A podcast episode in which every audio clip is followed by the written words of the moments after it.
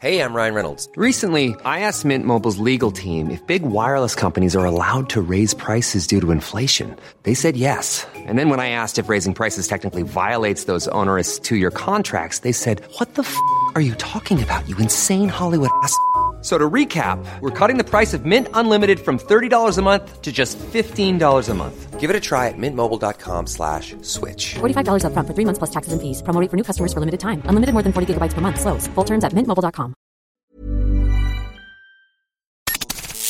Caught Offside with Andrew Gundling and J J. Devaney. Oh, yes! Caught Offside from just outside of New York City and from Ireland, Europe. Andrew Gundling and J J. Devaney. What's up, brother? From Ennis County Clare, to be exact. And uh, from three a.m. in the morning. Yep.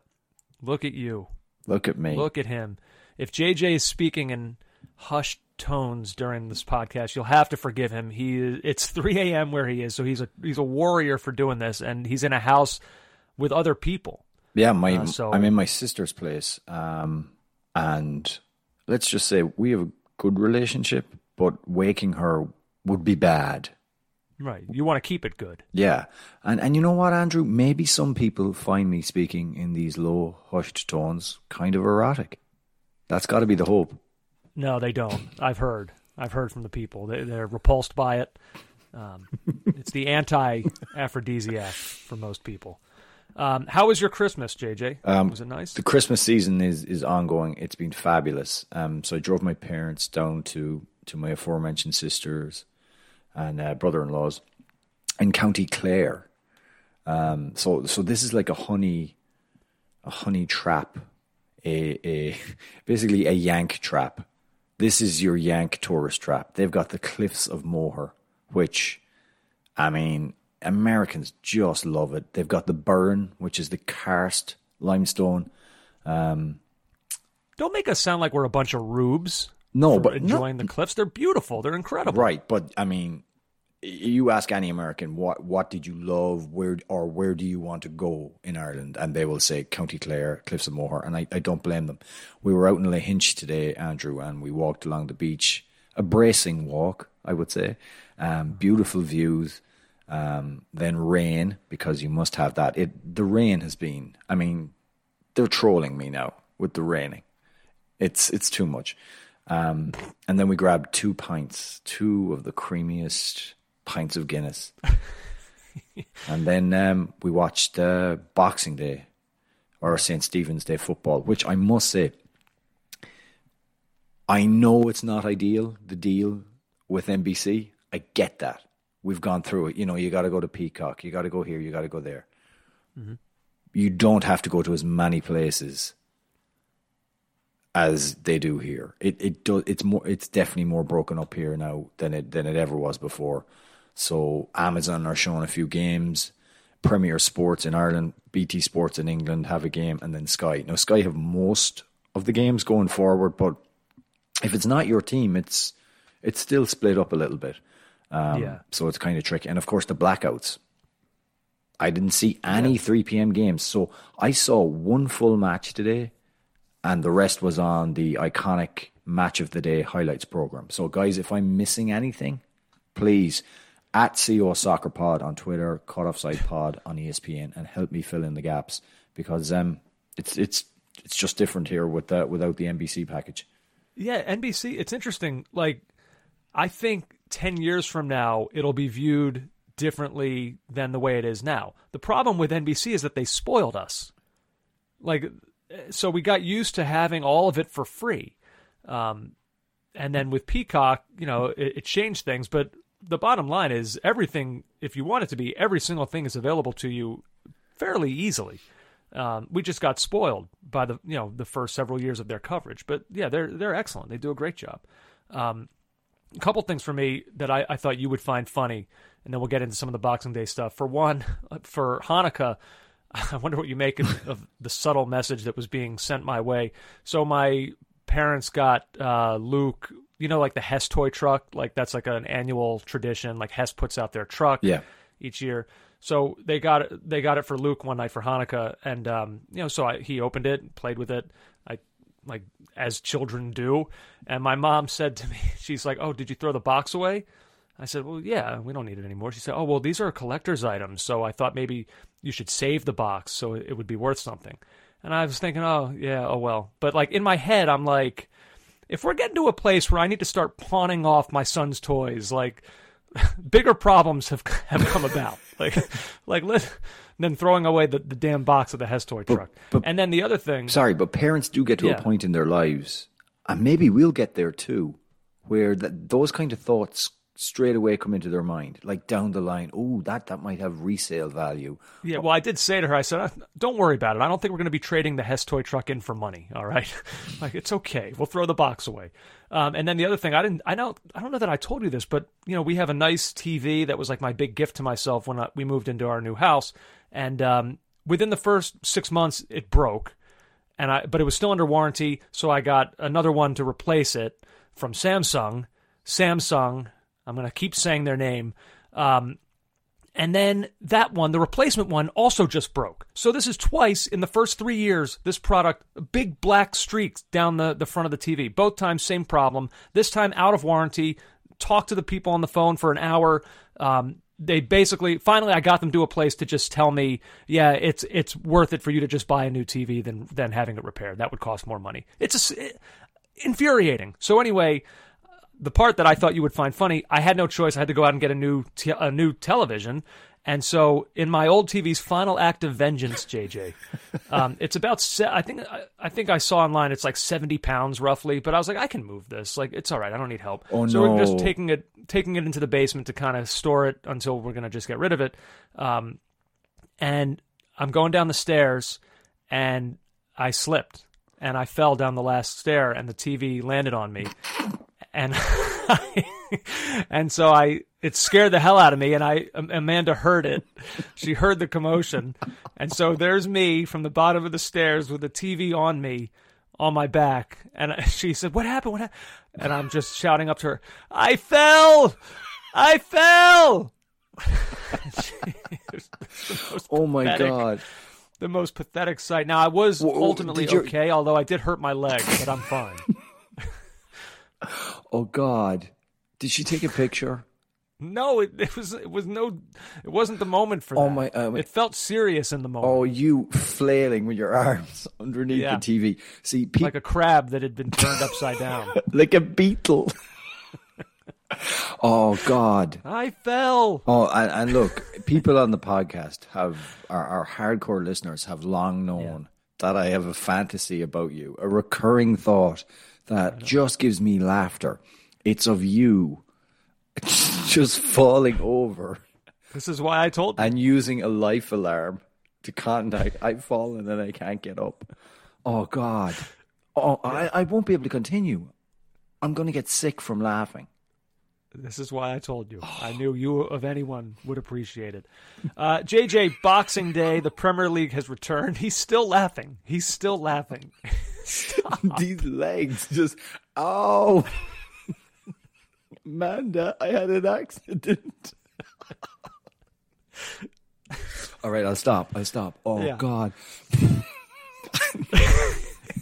Now I'm... Now I'm imagining your face as you fall. The horror in my eyes. I thought I was going to die. People die like that. Yeah, but imagine me. Imagine the rabbi calling me up, because I get called up, surely, to give a speech. You got a chance. Oh, I, sure. I'm up there. I'm top five. Gotta be. and and then me, your parents, in, and your sister in complete anguish, and I just burst out laughing. Yeah. You'd be escorted right out of there. You can't have that. Andrew made the move to television, and he died under a television. It's what he would have wanted. Okay, got to stop. I'll um, stop. I'll stop. I'll stop. All right.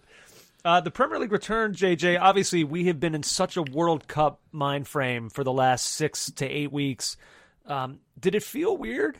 Or did you feel like you seamlessly just kind of like rolled right back into it, like the World Cup was just a dream? Uh, it felt so weird. And, um, you know, out with my brother-in-law Owen, and he turns around to me at halftime in the Liverpool game, just as halftime's approaching, he goes, plus three minutes. What is this? Yeah. Um, you know, the old familiar rhythms came back in. Um, you know, watching watching certain players, you know, Aston Villa's ground. There's Villa Park. They play soccer there. Uh, getting abused and called a knob by someone on Twitter of an opposition, you know, that kind of stuff. Um, mm-hmm.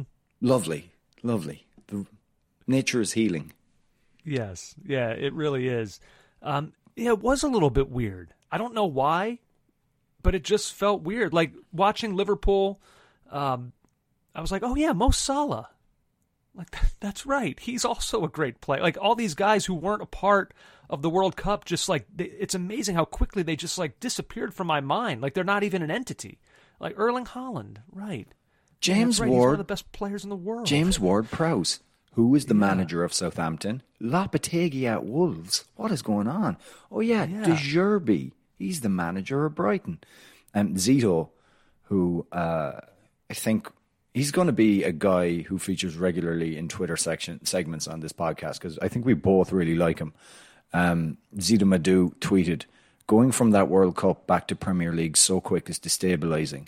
Feels like spending a month of fun with the love of your life and then waking up to your regular family. Now I have to remember the names of these kids again. It was weird. I mean, I'm not saying it's bad. It's in some ways like, you know, it's kind of cool. Like, you're still riding this wave of, of enthusiasm from a World Cup. And normally there'd be kind of a month of just like, well, now what? This is one where the World Cup ends and we're right back into this, which is great. But uh, I don't know. I just, weird is the only word I can use to describe it. Sky just, Sports needed it so badly. Let me tell you guys, cricket ain't cutting it. Every other sport that they pretend isn't propping them up. You know, the Premier League is just their absolute tent pole. It keeps everything. Oh, and um, and so you could see them kind of repeating things so much and like scraping for news. They needed the content. They needed this, and it's back now. And I, I'm pleased for them. I'm pleased for all um, of them, and all of us as well. Because uh, while it might feel weird at first, I find that we're going to seamlessly flow right back into this thing. And for all the people who are kind of new to this podcast, who may be kind of hooked onto us during the U S's run in the World Cup or Argentina or whoever. Um, if, if you've decided to stay with us, first off, thank you. You will not regret it. And second of all, I think you'll come to find that we devote as much or more heart and energy and attention to this league than we do anything else. So um, I hope you'll enjoy it, and I hope you'll uh, you'll find that um, to be a, a fun side of this podcast. So we'll go through now some of the marquee games, J J. But like as we do, yeah, of course, a little bit of it will be breakdown of these games because there were a lot of really fun games, really entertaining games already, right back into it today. But some of it, too, I might kind of like think about, okay, we've had this this little break in the season, the outlook on some of these teams as we kind of roll um, into, I would say the second half, but it's really not. They've only played fourteen, fifteen, sixteen games, so there's still more than half of the season still to come. But this just felt like kind of like a, a halfway point, taking a deep breath sort of thing. Uh, where do you want to start, J J? You want to start at the Emirates with uh, with Arsenal? L- listen, we know how the Arsenal fans are, and we know that they are, as much as we love them, a sensitive bunch. If we didn't start at the Emirates, I think we'd be in trouble. That makes sense. Top of the table, top of the podcast. I think that's a, a fair way to look at it, J J. They they go down a goal to West Ham, but then they storm back uh, with three unanswered, and they win it three one, and they begin the second portion of the season, much like the way they ended the first, and that is winning, lots and lots of winning going on there in the red section of North London, J J. They are they are doing things. So what is it now? It's thirteen wins from fifteen matches, if I have it right. Um, I believe going into this break, they had won twelve of their first fourteen games, and I think the statistic is anyone who has ever done that has gone on to win the league. Correct. Now, there's still this, I don't know, we maybe uh, I'll speak for myself. Look, I have fully jumped on board with the with the idea, with the reality that they could go on and do this thing. Um, I, I think that that is distinctly possible. But uh, uh, there's still going to be part of me that's going to have to see them do it to yep. believe it, just because we're in this era of Manchester City and Liverpool where we just, I don't know, inherently my brain just goes to those teams when I think about, okay, well, who are my true title contenders? They've just proven it in a way that other teams have not. Um, but Arsenal are starting to they're starting to reach certain benchmarks. You know, the statistic that I just threw out there, teams top of the table at Christmas, things like that. Um, they're starting to reach some of these benchmarks where they're they're forcing you to believe that that this is truly possible. And they've started once again here on Boxing Day, um, hammering that thought home into people's minds once more. Yeah, and, and you know, there is a lot of people, not a lot of them Arsenal fans, waiting for this thing to fall apart. So uh, being back in Ireland um, is good because you get to go to the bar and you get to talk to Premier League supporters of all various colours and creeds.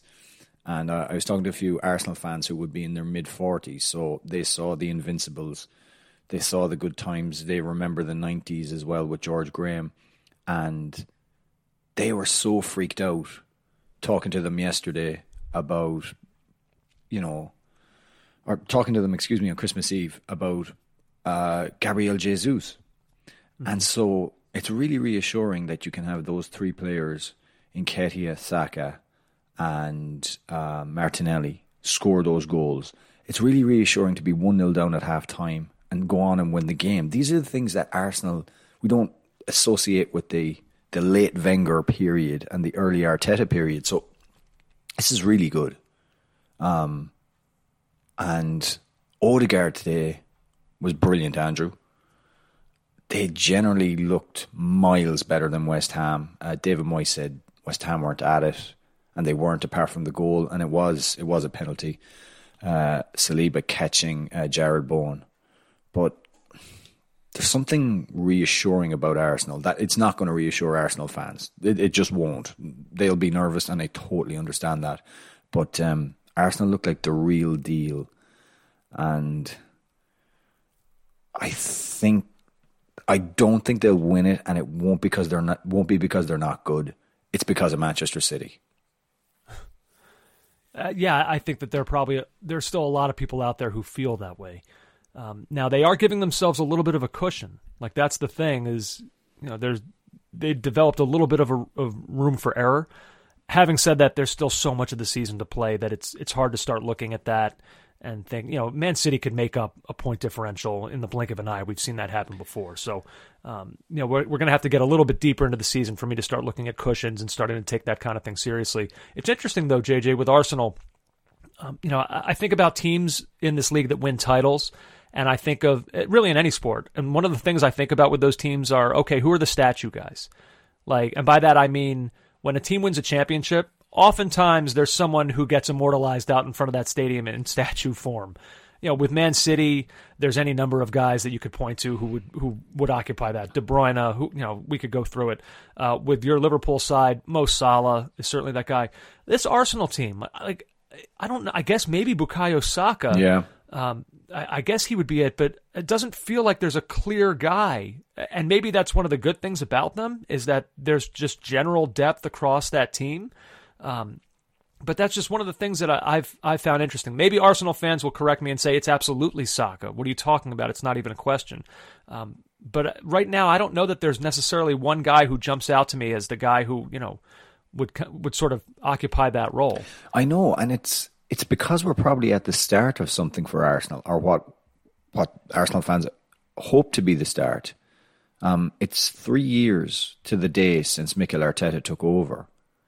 And it was interesting to listen to David Moyes speak in the in the pregame and talk about, you know, how he, he felt he saw this coming. He saw the development of Martinelli. He saw the development of Eddie Nketiah, who scored a brilliant goal tonight. Such a sharp turn and a great finish. Um, and he saw them coming down the line. And he he was he basically said, when was the best time to play Arsenal? Three years ago. Because he really thinks Arteta's been building this. So... Mm-hmm. We're talking about statue guys. It's too early. It's really too early. Um, maybe he's it. Arteta. Maybe he's no. Yeah, maybe he's the statue. It's so you know what? There's a lot of people, including Arsenal fans, will turn off right now because we're talking about statues and stuff. Like, it, like this is. oh, come on, this is fun. No, but I know what you mean. But I think what you've done will enrage people. Um, can we find a better word than statue guy? Marquee guy. Statue. Statue. You can't um, talk about statues. You can't. Um, I think the, the the thing with Arteta that I think, look, I have said, um, putting my Tottenham sensibilities aside, I was able to kind of, I think, without bias and objectively watch all or nothing Arsenal. And I, I have said repeatedly that, like, watching him in that show, yes, there were certain little bits and things that he did that, that were swings and misses. But I watched that show and thought, I'd play for that guy. I would I would play hard for that guy. Oh, you love that. And so I, I do think that that show, like, you know, we, we can sometimes say, I, I don't know that they give us the, the exact type of access we want. It's not as raw as we want. But you get a sense of what's going on behind closed doors. You may not get one hundred percent sense, but you get a sense of what's going on. And I think watching that show, it, it gave us a glimpse that there was there was a real positive energy going on behind those walls. Um, do, do you feel... So maybe, maybe I'm, I'm a little bit surprised that it's that it's... materialized this quickly. Like, I thought maybe they could take, like, they didn't qualify for Champions League last year. I thought maybe it could be, okay, the next step would be they finish third. You know, they, they get a Champions League place comfortably. In the end, that is maybe what will happen, but I did not think that we'd be at this point where we're talking about them as as true contenders to Manchester City's crown. No, they've been very good, and, and they continue to be good, and they continue to find to find goals from beyond the guy that initially had that flurry of goals at the start of the season, and we thought Jesus would be the man, and we thought, can they survive without him? Well, that was a good start, at least, to the second part of the season. Yeah, and you know, last bit on them and him, specifically Gabriel Jesus, I wonder if it helps them a little bit. Look, he's out now. That's a blow, certainly. At some point, goals might dry up. They might have a hard time scoring. They might have to rely on defending a little bit more. Um, but remember, for however great his start was for Arsenal, it had been a while since he had scored a goal for them. Sure. I mean, so I wonder, but they continued to win.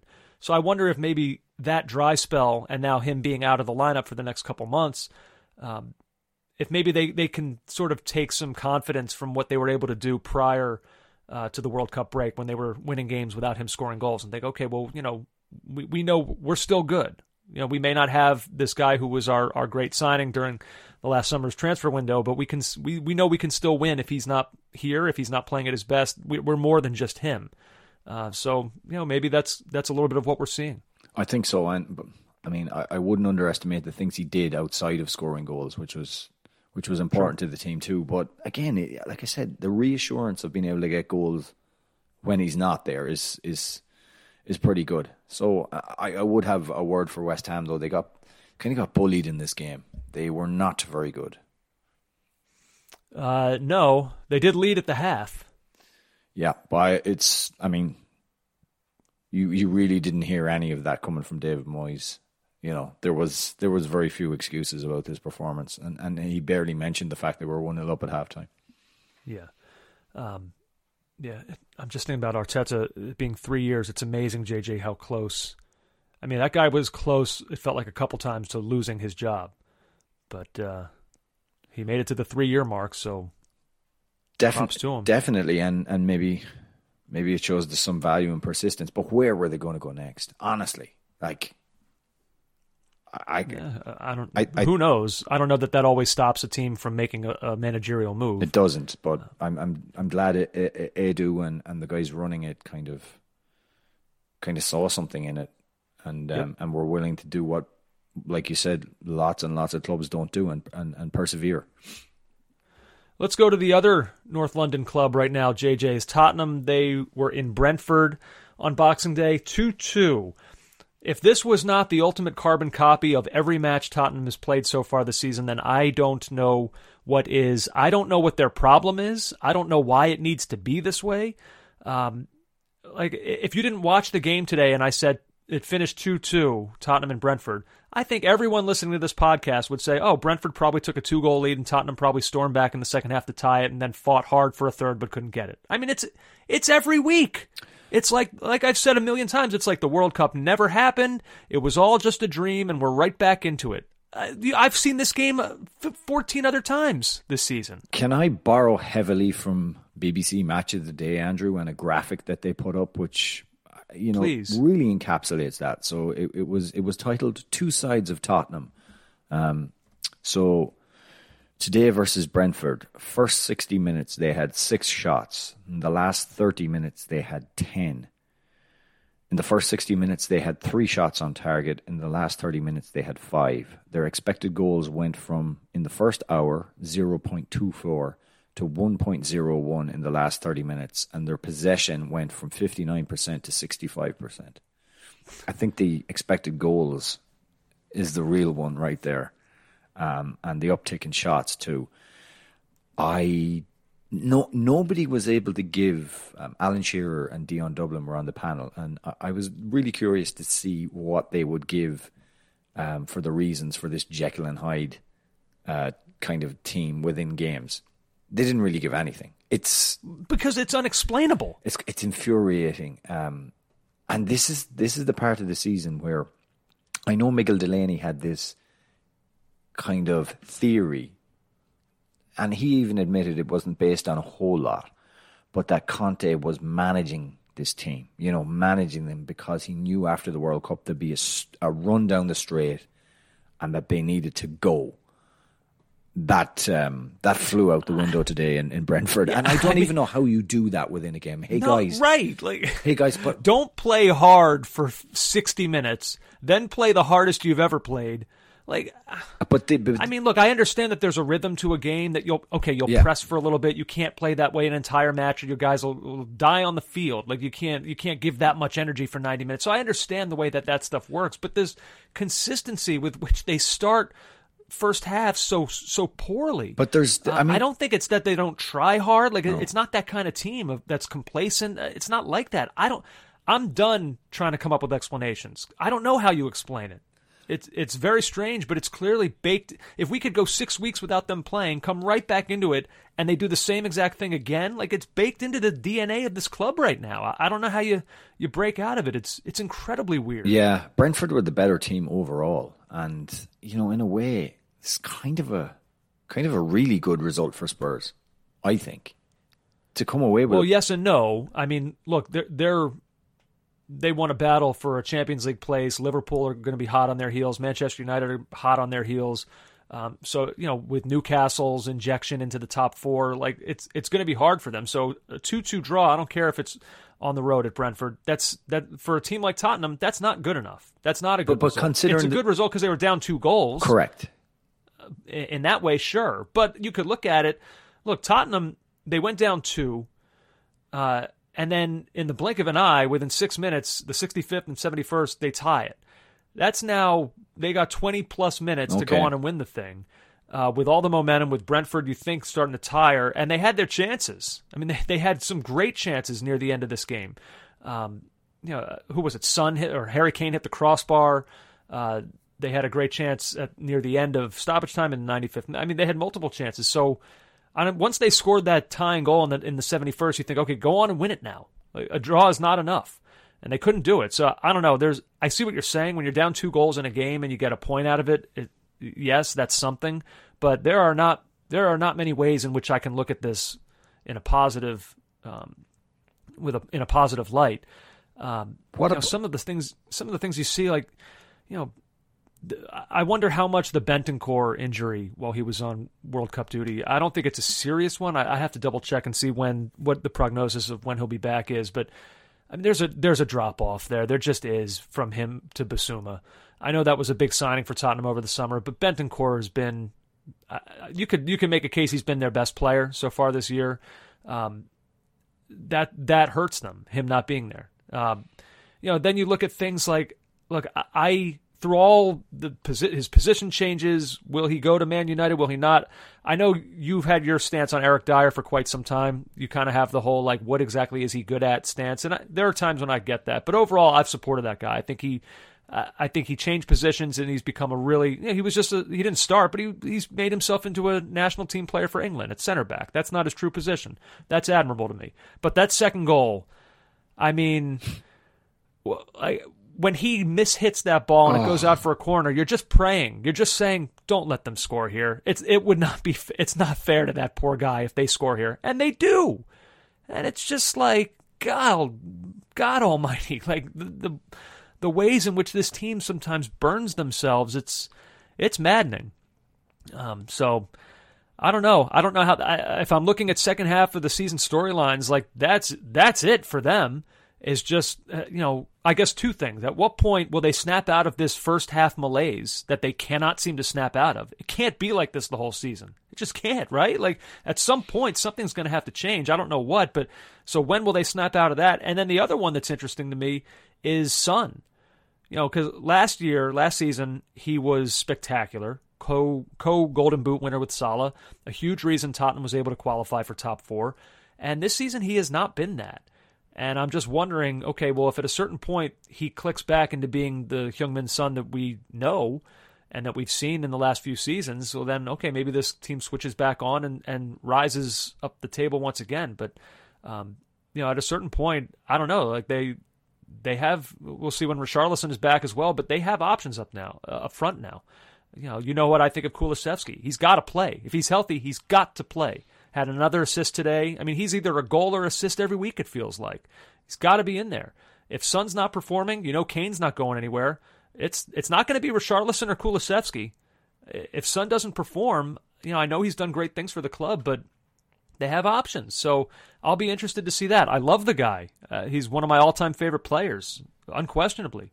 Um, but if the performances aren't there, then Conte's going to be forced into making some difficult decisions. So we'll see. We'll see. We can't, we can't leave this game without just briefly mentioning the two worst dives that the, the league has seen so far. So, so Doherty's dive was one of those where Spurs are chasing the game and you're like, what are you doing? Just, you know, play that ball back out or try and turn. But like, why are you diving there? Yeah. And then even more outrageous, like, Uh, several degrees worse was Mbeumo's dive, where he Ugh. he literally flung his two feet into Fraser Forster to try and make it look like a penalty. Like, sickening stuff. And Forster played yeah. that so well. Um, yeah, he did. And you can uh, with with stuff like that, you can usually tell by the player's reaction who did it. Like, if he if he throws his arms up in the air and goes crazy, then chances are I, I think he he's got a case. But when when Mbeumo has no appeal whatsoever uh, to the referee, you kind of know, oh well, something something's clearly up here. Then you see the replays, and it's like, oh my, this is yeah. I mean, it, it was there's initiating the contact. There's what Vardy used to do, um, and then there's this. This is a whole nother level.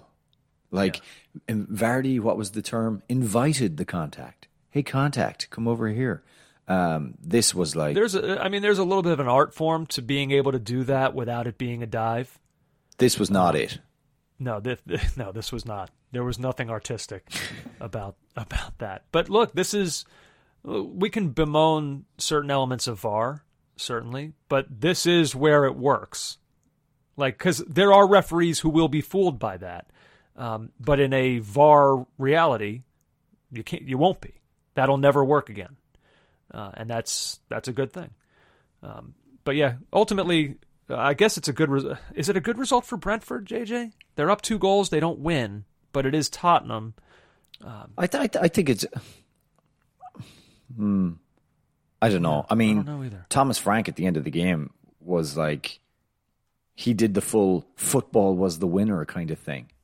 He was like, what a great game to welcome back the Premier League. Like, he was some oh, man, hype it. man. It's like uh, Conte Frank is the new uh, Pep Klopp. Just, you know, you know their buddy-buddiness after their games. Right. Oh, look at what we're doing. We're so good for the sport. Everyone wants to be oh, us. Oh, the smelling of the farts. Yeah, definitely. Yes, yes. Yeah, the inhaling of the farts. Yeah. No, Frank was just enthused. Um, yeah, he didn't seem upset, and I guess... I guess it's fine. Brentford are sit comfortably in tenth. It's it's okay. Suppose uh, suppose you're right. It's okay. We'll settle on that. Uh, J J, let's go to Villa Park. Uh, another interesting one. Aston Villa and Liverpool three one. Liverpool victorious to begin um, their second portion of the season. Uh, a fun game. A fun game. Were you able to, to take this one in with your dad? Yeah, went to the bar. I watched it with my dad. Um Nice. Few pints, very nice, very very nice. Um, in fact, most people at that bar seem to be coming in in the last twenty minutes of the game. There was a big rugby match, and Munster were playing Leinster mm. in the Celtic League. So I think that game, because this is kind of this is hurling, soccer, football, rugby country. There's there's a whole mix of sports going on down here. Um, but yeah, got to watch it. Uh, it, it was a really open game. It, and look, I think Liverpool deserved to win it, but Villa had their chances and did not take them. Leon Bailey springs to mind. Ollie Watkins springs to mind, although he did score a good header. Um, yeah, it was a fun, fun game. And the agent of chaos was was to the fore. Um, so can we talk about this? Let's let's stop for a moment. Okay. This is now, like, sometimes in this sport, in any sport, you can see a thing developing right before your eyes. Like something that just sort of takes a hold of the public consciousness and becomes a focal point each and every game. It can be a player oftentimes. Darwin Nunez, he's become a thing now. Like if you just, during that game, if you typed his name into Twitter, a billion tweets came up. You're crazy. And it's just like the, the you know, like Giassi Zardes' first touch, it became a thing among U S soccer fans. Darwin Nunez's finishing ability, it's a thing now among Premier League fans. It just is. I mean, he's, what do you call you call him the agent of chaos? I think it's great. He's he he's he is that. He's involved in so much, which is great. It's so long but, since we did a Premier League pod that you don't remember that you came up with the agent of chaos. Oh. Yeah. Wow. I'm very smart. You are.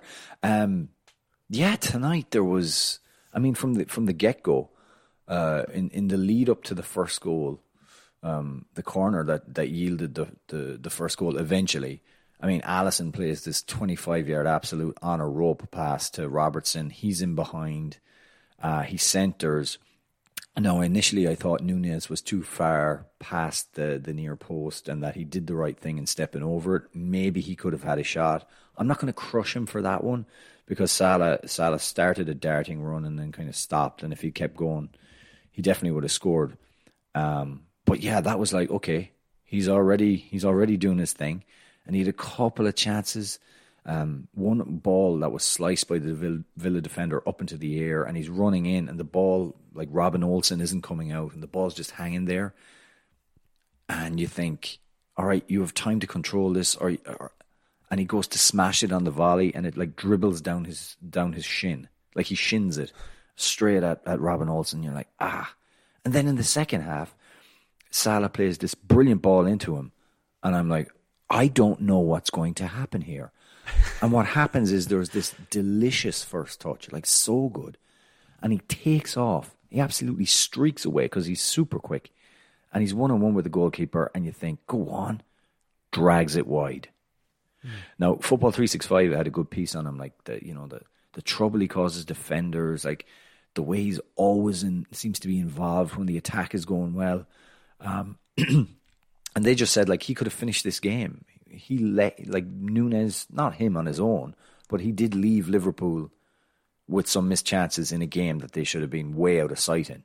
Uh, I believe that the tally was he missed four, not just four chances, four big chances, I think, is is the official statistic. I'm not I mean, that's that that, that's absolutely right. But I, I don't...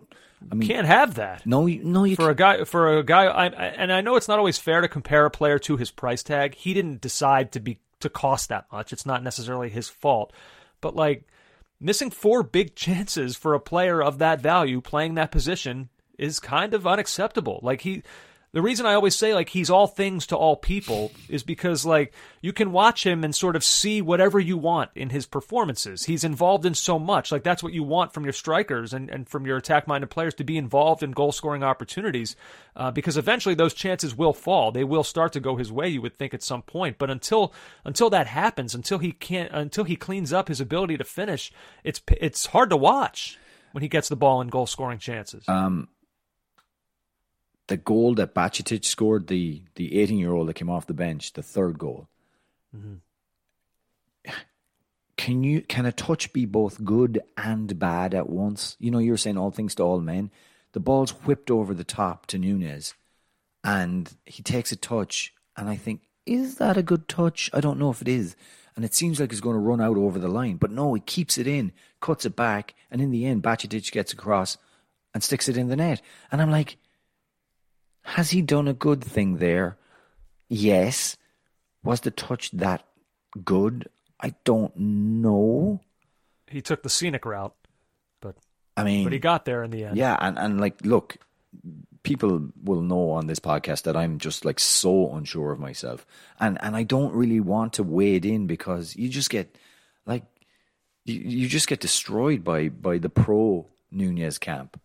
Um, I mean, you've never that's never been a deterrent for you. You don't you're never shying away from an argument. I I I, I usually don't, but but Keith Costigan, um, the commentator on Fox, who's who's a mm-hmm. really nice guy, good guy.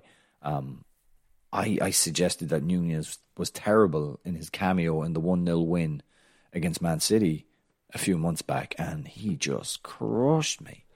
Like, I mean, the cordiality between us on Twitter was gone.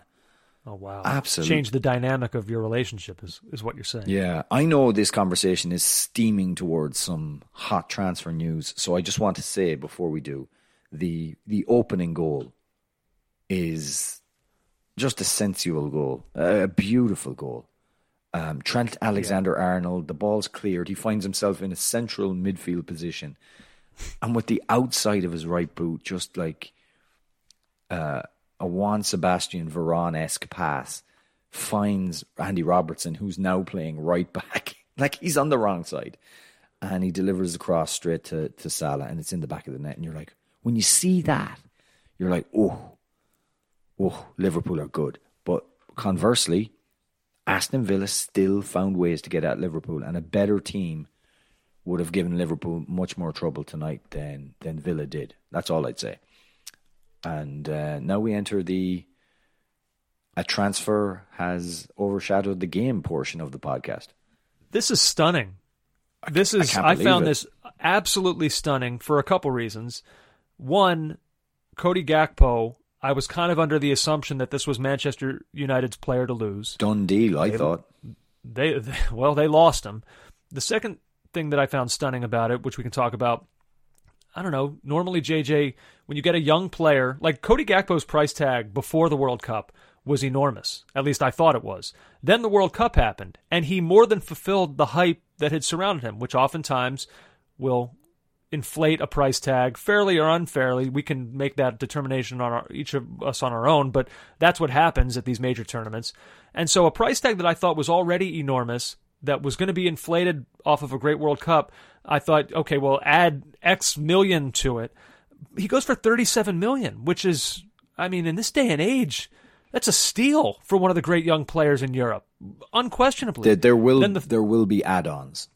I'm sure there will, but in the meantime, uh, so I, I don't know. I haven't seen what the add-ons are, but at the most, what what does that get up to? You fifty. Think? Like, all right, still more than reasonable for a young player like him who plays uh, a, an attack position, which is usually a more expensive position. Then the third part of this that's so stunning to me. Okay, so like, I guess I, I you know United, I understand them going after him, even though they just recently got Antony. They also just lost Ronaldo, so I can see them wanting to bring in another attacking player. Liverpool, though. So let's go through this now of what this looks like up front for them. Gakpo, Salah, Nunez, Jota, Diaz, Firmino. Uh, I know that there are some injuries there, but like that's six guys. Mm. I know depth is good. Like oftentimes we'll say, okay, like it's this is a good problem. Okay, sure. Like if someone gets hurt, yeah, you you certainly have bodies to fill it with minimal drop off. But there's going to be moments, J J, where maybe Klopp has the personality to do it. He's great at man management, I suppose, and and his C V is such that you have to respect his decisions. But like, yeah, it's a good problem to have, but there's going to be angry guys in that locker room. There just are. Like every single one of those guys, with the possible exception of Firmino at this stage in his career, um, but every one of those guys is going to think, I'm good enough to be starting for this team right now. And Klopp's going to have to manage that, and that is that's going to be interesting. I don't. I mean, if I look at it right now, I say Salah, Nunez, and Gakpo are probably the preferred three. Um But we've seen Jota, when he's healthy, hit form where you can't not play him. But he's got to be... He has, I mean, he's not in the picture. Uh, he won't be for a long time. Yeah. Um, I mean, that's a, that was a... You see, we... wasn't It wasn't a season ender, though. I mean, we, we, we, how do you know? Well, I was, because I, I I read, I'm well read. I was reading about this, the outlook for how long him and, and Luis Diaz are supposed to be out it? for. Um, I mean, they're long-term injuries, but uh, hang on, I'm I'm pulling it up right now. Uh, Diaz expected back. Uh, where is it? Here, you talk for a sec. Uh, Jota was expe- expected to be out until late January, early February, is what I'm seeing at TalkSport. Uh, Luis Diaz uh, expected to be out of action until March, you see, after he suffered a setback in his recovery. Yep, so you see, that these setback. are guys who they'll, there's more games that they're going to miss, but they're not they're not season enders.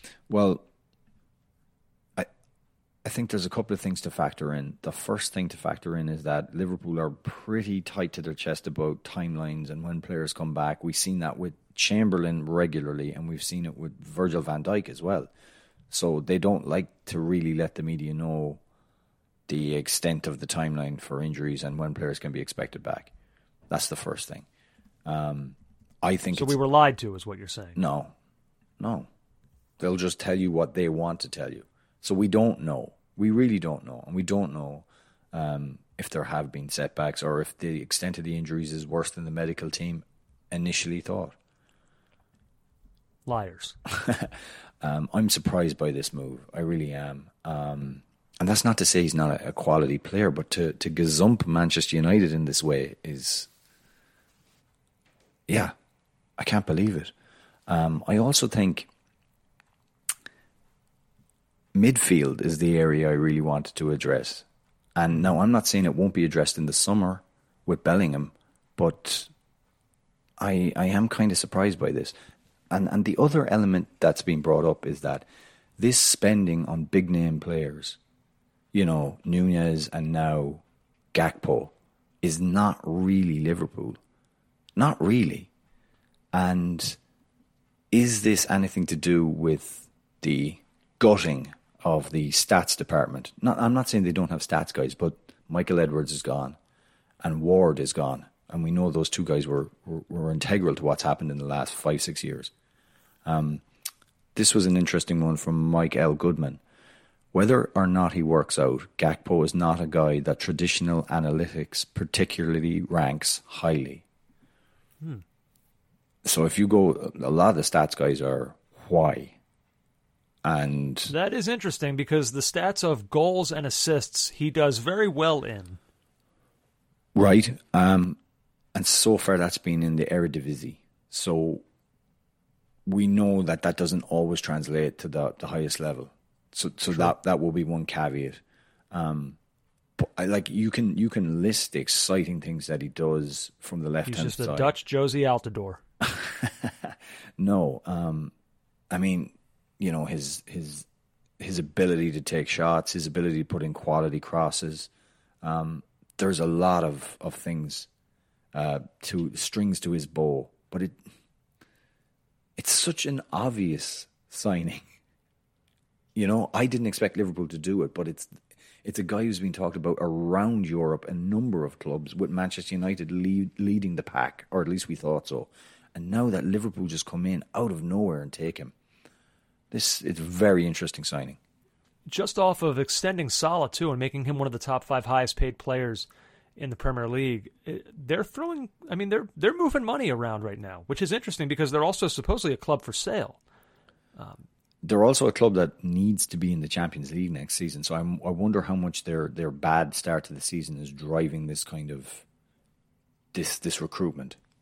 And I'll tell you too. I mean, I had kind of forgotten about it a little bit, but you just mentioned Bellingham a moment ago, and this the kind of foregone conclusion that he'll be there next season.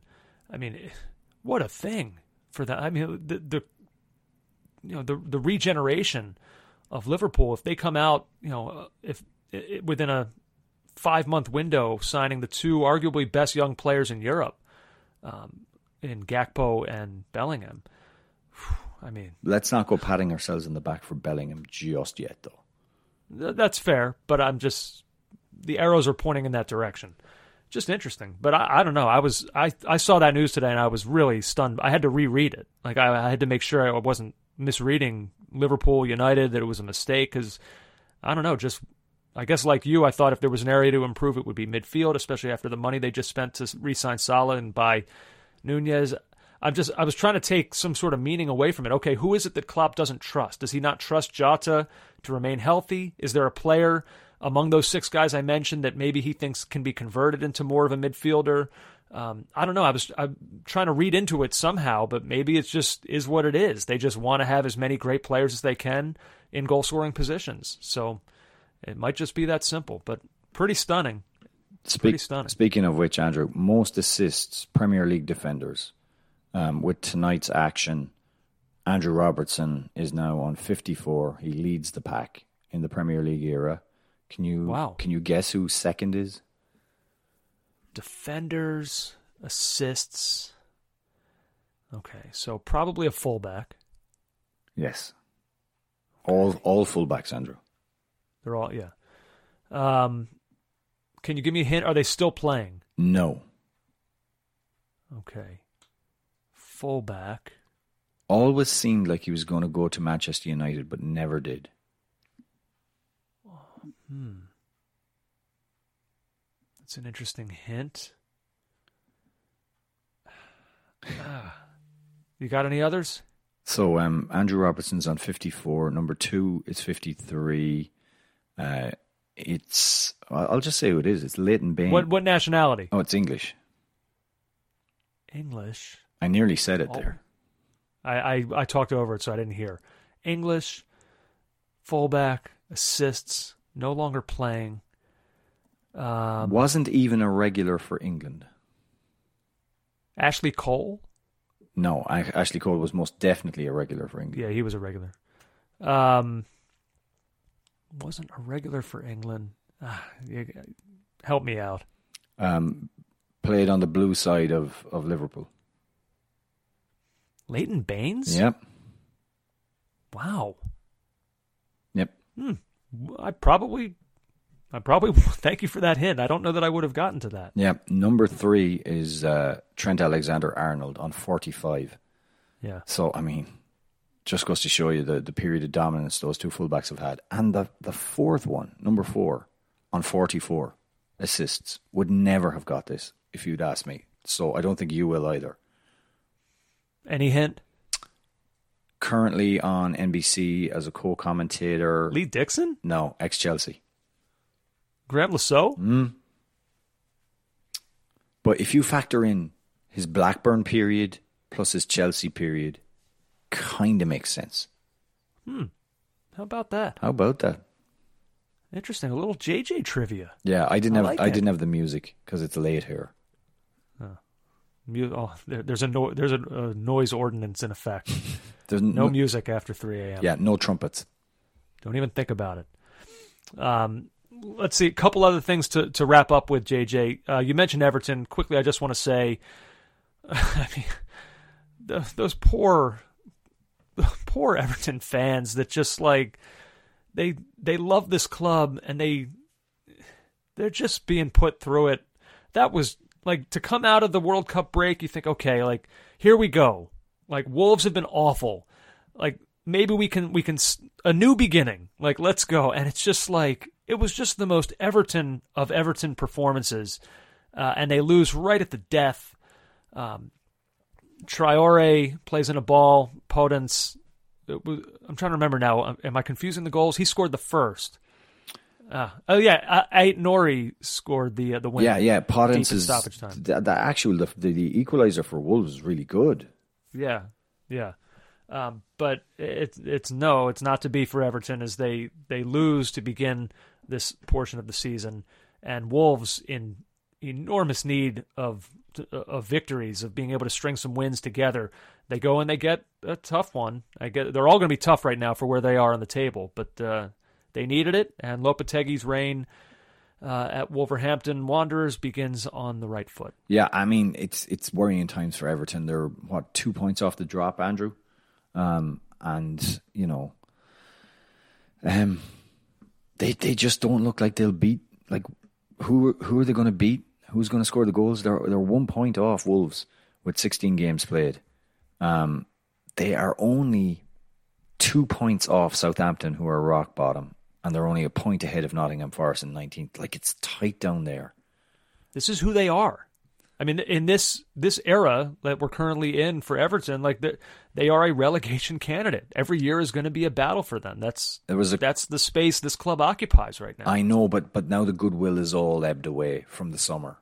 It's all gone, and you hear the boos ringing out. It's I I I don't know what they do. I mean, you could argue if Anthony Gordon takes his chance, it's a really really good save. Um, was it? I can't. Um, yeah, he was played in. It was the second half. And I mean, he should have slotted it home. Um, no, it was the first half, actually. And that would have made such a difference. And it's not like there wasn't a huge difference like in, in the X Gs between the two teams. Just like Wolves just sucker punched them right at the end. Andrew, if we're doing our, our you fear for them table, I'm really fearing for, for Frank Lampard right now. Agreed. Totally agree. For his job, you mean? Um, just general fear, just for the whole situation. It's a situation yeah. of fear, Andrew. I mean, they are re- relegation fodder written all over them. Now, fortunately for them, they're one of many. There are there are several clubs that look very capable of going down this year, and it could be another one. Much like last season, it could be another one of these. Just be the least bad. God, you Andrew. Could just be that. God, Andrew, Southampton stank today um, in their South Coast Derby defeat to Brighton. They were just, they were rank. And again, I've got to take my take my lumps. I was campaigning for Gavin Bazunu to be number one at a Premier League team. And he, he didn't look good on the first goal today. I know he's a young keeper, but like, young keeper, terrible defence. A manager whose name I don't know. I mean, we are ticking some boxes here for for Southampton to finally um, end their most recent stay in the top flight. I mean, they've been teetering. Uh, they were one of my predicted three earlier this season to go down. Um, so I, w- I would worry about them. Um, just looking at it, you know, them playing Brighton, uh, a, a nation's new obsession with Alexis McAllister. Just generally curious. So this was something also that uh, Eric Ten Hag spoke about regarding Lissandro Martinez. Um, you know, Ten Hag was kind of of the to hear him was funny. He was like, "Yeah, this was this is a great thing that he achieved for his country. Uh, it's an unbelievable achievement. We're very proud, but also our the Premier League begins on the twenty-seventh." So like he was kind of like, okay, get it out of your system because like the job job's not done. Um, I was thinking about that: McAllister, Martinez, Christian Romero. Um, when is it? When is the appropriate time where we should say, all right, all right guys, like enough, like let's get back to work here? I mean, do you, is there any danger? I mean, I guess Unai Emery did talk to uh, the media and suggest that he'll have a little word with Martinez about some of his celebrations, which have veered into the... Patrick Vieira didn't mince any words about what he thought of them. What did he say?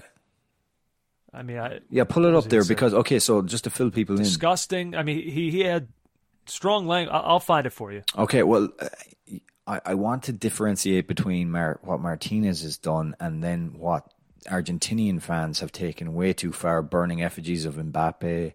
Um, just a general, fairly sinister undertones to, to those celebrations, um, regardless of what Mbappe said about the structures of South American football versus the competitive nature of international football in Europe, regardless of what advantages he thinks European players have playing in these structures prior to the tournament. Those words should not be the reason for some of the un, unsavory sights we've seen. I think Mar- Martinez really... so. So Emi Martinez, in his celebrations, well, no, immediately after the game, he he hugged and embraced Mbappe, and um, yeah, and then and then kind of just proceeded to enter in a, a few days worth of trolling. Uh, he, he, you know, in the dressing room when they were dancing, he did this. Oh, let's have a minute silence for Mbappe, which okay, all right, that that became part of the song, and then he had a baby on the on the open top bus with Mar- with um, Mbappe's face on it. Now I don't know whether that the crowd threw that to him or not, But, you know, there was just a... Yeah, he just lost the run of himself. And, you know, young guys, yeah. young guys drink, celebrations, it happens. But um, Emi Martinez strikes me as a guy you meet on holiday, right? And you think he's tremendous fun the first night you meet him. And then you kind of, you swap numbers, you say, yeah, let's hang out again. And then every other night after that, it's the same thing. And it gets so old. And by the end of the vacation, you're like, I never want to speak to this guy again. Yeah, it's interesting. Um, you know, they were a sentimental favorite, primarily for Leo Messi reasons. Then they went and did it and won it. And then the dust kind of settled, and we've been able to all watch this unfold. And in the end, it's kind of like, they're a little tough to root for at times. There's not, I mean, I'm glad for Messi. Like, you know, his his persona, with the exception of the Weghorst L V G stuff, which I actually didn't necessarily mind just for the general nah. heat and intensity of that game as a whole. Um, but, you know, he's the public face of Argentina. Um, but, like, he's not an accurate public face of of Argentina. Like, his stoic his stoicism, um, you know, kind of the way he carries himself is a little bit different. Um But, like, back to the original question. Well, actually, no, before we get back to that, J J, I do have – I was a little harsher with the words I thought Vieira used than what he actually said. But okay. He was asked about Emi Martinez. He said, uh, some of the pictures I saw from the Argentina goalkeeper, I think, take away a little bit what Argentina achieved at the World Cup. I don't think they really needed that. You can't control sometimes people's emotional decisions, but that was a stupid decision, I think, for Martinez to do that. I was really disappointed. Uh, Vieira, of course, being French. Um, so maybe there's a little bit more of a, a personal connection to his feelings on it as opposed to maybe a neutral fan. But I think a lot of neutral fans out there feel much the same way about some of Emi Martinez's antics. And some people will say we need to stop yelling at clouds. That, you know, yep, true. Let um, a guy have fun. Yep, yeah, I guess. Um, I think he should probably... Yeah, I actually, I think, you know, he used his gold, Golden Glove Award as a phallic symbol. Um, sure did. And uh, I think once he'd done that, I think someone should have had a word. Listen, enjoy yourself. But just remember, in this day and age, all of this is forever. Okay? It's not going anywhere. The internet yeah. is like Pepperidge Farms. It remembers. Pepperidge, um, Pepperidge Farm remembers. Remembers when you used your Golden Glove Award like a penis. But as for when these guys, when it's appropriate for them to return, you know, I was thinking about it, like Christian Romero, for example. So he didn't play, I think, for like a month and a half for Tottenham leading up to the World Cup break. Then he played every second of the World Cup, and now he's not playing again for Tottenham. And like at a certain point, you have to start to scratch your head and be like, dude, okay, like good for you, happy for you, but also like priorities. This is the club that pays you. Andrew, if you drank as much Fernet con Cola as I, as I fear many of these Argentinians did, you wouldn't be fit to move either. So I'm handing them a pass. I'll give them I'll give them January first. Like, enjoy yourselves, but when that when that calendar turns over, it's time, guys. Okay? Like you'll you'll have these memories forever. This is great. Uh, but like we got to get back to work, all right? So I'll give them the the rest of the week. I think that's more than fair. Okay. That's like a two-week binge that I'm allowing them. But then it's back to work. Um, one other one, J J. Actually, two other ones quickly. I don't have much on the game. I just want to say Tim Ream scored his first Premier League goal today. Uh, it what was a, a great goal. one. I mean, he hit uh, – did you see a cl- – I'd like to see a clock on how fast that ball was hit. I mean, he smashed the F out of that thing into the net. That had to be going at least seventy miles it was, an hour. It was such a sharp turn. Um, it was wonderful, and he, he he buried it from close range. He roofed it. Um, yeah, great for him. And um, Fulham looked really good again, and Palace did. Palace looked like they still were on um, on extended break. Yeah, um, yeah, not good for them. Another one of these teams that maybe kind of sort of could be one of those many relegation candidates that we're talking about. Palace, but for Fulham, eighth, up to eighth in the table. Positive goal differential after today, twenty-two points ahead of Chelsea, who are in ninth currently. Um, two games at hand, but still, just like this is this is spectacular stuff. Um, the uh, yeah, I was wondering too with uh, with Ream getting that first Premier League goal. Um, the uh, the U S Soccer Player of the Year nominees. I'm just wondering, like, so Ream is he's in there now. I believe it's uh, for the men: Adams, Pulisic, Anthony Robinson, Matt Turner, and Tim Ream. I just I can't help but wonder for how important he was for Fulham to get back into the Premier League.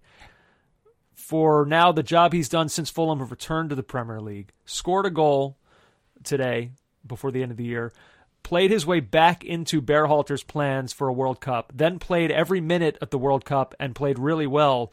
I mean, look, Adams is going to be hard to beat because of the emerging as the U S captain and playing really well at club level for Leeds. You know, I don't think it can be Pulisic because no. I don't just I just don't think he's played enough at the club level this year. Uh, Matt Turner, kind of the same as a backup at Arsenal.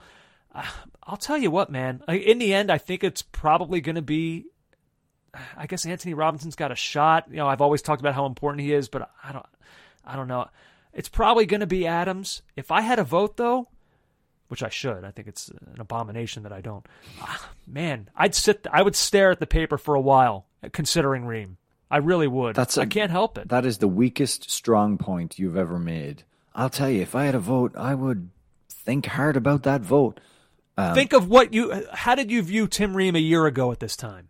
He was a total afterthought. He has played his way into deep consideration for being the U S Soccer Men's Player of the Year. I would give it to him. That's incredible. I would give it to him immediately. I wouldn't. I I think I, I totally agree wow, with you. This from a guy who a month ago said Tyler Adams is the best player in, on in the on the U S. Yeah, and he is. But that's not what this is for. This is for Player of the Year. It's not for best. Well, a lot player. Of what Adams did happened in the last year. Look, I I'm I can't I can't do this conversation. I, I really can't do this conversation. Um. I'd ha- four a.m. now, by the way, I, in case you were keeping track. Yeah, four a.m. I'd happily give it to him. Happily. I think he deserves it, and, and for all the reasons you you outlined. Um, he's been brilliant. Absolutely brilliant. Yeah, I love it. I ho- You know what? You, he got my vote. You got my vote. I'd vote I'd vote Ream. The vote I'd that vote U S Ream. Soccer won't, won't give you. No, no. All right. They got no use for my opinions. That won't stop me from having them. Finally, J J, Newcastle. They're up to second now on the table. Um, I, I want to read first this tweet and then another one. But first this tweet from Rob Usri, uh, who's a good follow on, on Twitter for a lot of things Atlanta United F C and U S Soccer. But he said, uh, Joseph and Miggy together was something way more special than we really knew at the time. We were unbelievably lucky to get to experience it. Joseph Martinez and Miguel Almirón playing together in M L S. Um, so uh, he he's both right and wrong. Like, he's right. I think that combo will be looked upon as one of the all-time great M L S combos with those two players. But I think he's wrong a little bit because I, I do think that in real time we understood how great that was. I, I guess maybe not to the extent that Almirón would go on and do with the things he's doing right now in the Premier League, but, I mean, like, they were an all-time great duo um, they, they, when they were playing together at their peak. They were, but I think the latter years of, of Joseph Martinez and the, the recent years of Almirón, you know, that has kind of shaded things a little bit. Um, but the recent form, unbelievable. And the goal today was so good. It's so good. Um, now, granted, Leicester were poor and they didn't get a shot, I think a shot on target until like the eighty-second minute. But that Almirón goal, I, I, I'm talking about goals of the season with Salah. That's right up there. The w- brilliant one two with uh, Guimaraes. Runs through. Just such a good finish. Um, if the Premier League handed out a most improved player award, I mean, is it unanimous, Miguel Almirón? Yeah, it is. Right? Um, it's such an insulting award, though. It's just, hey, you were kind of rubbish, but now you're great. Um, I also think that, like, Eddie Howe being there, better players being brought to the club, and a general a general correct usage of Almirón, like, it can't have been good for a player like him under Steve Bruce. It just can't. Um, well, and, that was the other tweet I wanted to read. Go on. It came from uh, a Twitter account called at COSoccerPod. Mm-hmm. They tweeted, repeat after me, what a job Eddie Howe is doing. I can tell you it was J J Devaney at the keyboard when those words were written. And you have been slow, I would say. I'm not. This is not an indictment, but you have been a little bit slow, I think, in giving Howe credit, partially because of the way you view what Newcastle are now. Mm. Um, I think you, you just you don't you just don't like them. Um, no, Andrew, so, like that is just. I mean, the truth. If, no, it's the truth. no, no, no, no, no, no. You don't get to do that. Make up stuff. I, oh, I have okay. nothing against uh, Newcastle per se. The, the the organization of the club and the way it's now owned by the state of Saudi Arabia is very problematic. It's it, it, come on. Yeah, I'm not saying you're wrong. I to don't feel like you them. You don't Jesus, like them. So it's childish. Okay. You're one of. I'm sorry. Christ, if, if you're going like to keep me phrasing. Up at four a.m. for this, like I will literally walk out. I will, I will walk out on you right now. I mean that. Don't you did, come on now. That wouldn't be in the spirit of Christmas. What if another object falls from the ceiling and crushes me? Who's going to believe? Who's going to call the police to tell them I'm in danger? Well, will you allow me to clarify the tweet? First of all, um, it was half in jest and half serious. So the, the the you know we have all these football and cliches and phrases, and one of them is what a job. Insert manager's name is doing at a club. And it's usually like some old football guy on Soccer Saturday saying, you know, what a job Eddie Howe is doing. And I, I, I counted up the how many what a jobs Eddie Howe is doing since I've landed. I'm up to four. So um, a journalist on Twitter, uh, uh, two different people on Sky Sports, and Alan Shearer tonight on B B C. What a job Eddie Howe is doing. That's the joke part. Um, the second part is I actually think he is doing a good job. Albeit with two hundred odd million spent. But well, l- hold on. No, See, now no, this is where I need to go. Stop you. Here's, here's where we go into uh, why, well, the, the key players have been Almiron. He wasn't bought then. A key player but, has been Joao Linton. Look at the lineup that they started to, Look at the lineup that they started today, J J. Mm-hmm. Almiron, Joao Linton, Chris Wood, Sean Longstaff, Joe Willock, Bruno Guimaraes, Kieran Trippier, Dan Byrne, Fabian Schär, Sven Botman, Nick Pope. Right. Like... Okay, so a couple of those players were expensive, but that this team to be doing what they're doing right now, I mean, they are way overperforming the talent on that roster. Andrew, they are, they just are. Andrew, they have one of the, the Europe's top performing fullbacks, Kieran Trippier. Go, uh-huh. Right, they have brought in Sven Botman, centre back, who's been excellent for them. They have they beat to the punch some of the top clubs in Europe for Bruno Guimaraes. He's J J, out, put, out, put this, put that eleven against the elevens of Liverpool, Chelsea, United, Spurs, I mean City. Like they're overperforming right now. All those teams, okay, and I, okay. I don't care how much how expensive okay. some of these guys are. They're not talent for talent. They're not close to those teams. Okay, they're not. Okay, cool, fine. It can be both things, and it is both things. It's money and it's Eddie Howe. Sure. Yeah, it's, look, it doesn't happen by accident. I understand they had to spend to get some of these guys, but like, not to the extent that other clubs have. It's, they spent two hundred million since they've been bought out, like over two hundred million, well over two hundred million. Like, what are we talking about here? And they've taken, they've they've taken one of football's foremost, um, we'll say, sporting directors from Brighton in Dan Ashworth. Like, and it's happened because they've been bought. By the P I F of of Saudi Arabia. Like that eleven is not a second place eleven. They are way outperforming the talent of the players at their disposal. And that is a that is a tip of the hat to the manager who's getting the most out of them and to these players who are like Joe Ellington has re- he's completely revived his career. Almiron has revived his career. Dan Byrne has become a star in this league. You know, like It's it's incredible what's going on there, and it's probably only going to get it's probably only going to take off from here for the reasons that you're suggesting, that they have now had this cash infusion injected into them, and they're going to they're going to kick on and they're going to spend I mean, a lot. I mean, what do you mean and they're going is, to? They're second in the table tonight. A year ago, Andrew, they were they were second from bottom. Um, incredible. Yeah. Now, you know, like it's it's. It's so much easier, and it's such a nicer conversation, much more festive, you know, to, to talk about what a job Eddie Howe is doing, and that's why why most people are doing it. But you know, it's it's not just that; it's two things. Chris Wood started at centre forward tonight. Mm, he did. Second place team. All right. Incredible. Okay. Incredible. Um, anything else? No, no, no. I, I, I honestly think there's so much football coming up now. We'll probably do another podcast this week on Thursday.